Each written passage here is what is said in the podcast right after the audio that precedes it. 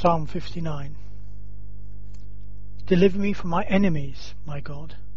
Set me on high from those who rise up against me. Deliver me from the workers of iniquity.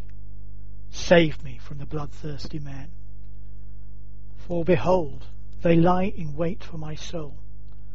The mighty gather themselves together against me, not for my disobedience, nor for my sin, Yahweh. I have done no wrong, yet they are ready to attack me.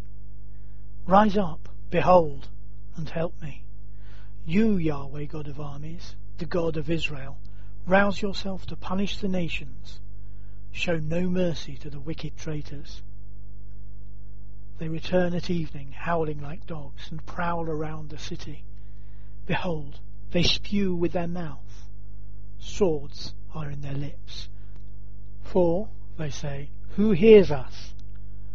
But you, Yahweh, laugh at them. You scoff at all the nations. O my strength, I watch for you, for God is my high tower. My God will go before me with his loving kindness. God will let me look at my enemies in triumph.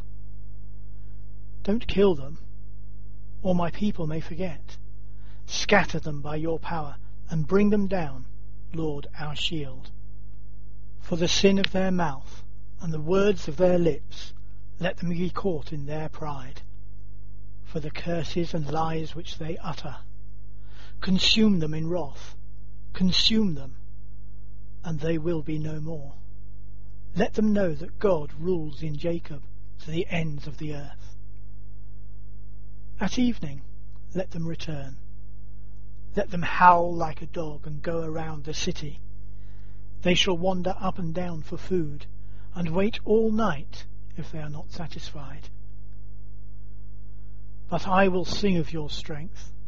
Yes, I will sing aloud of all your loving kindness in the morning for you have been my high tower, a refuge in the day of my distress.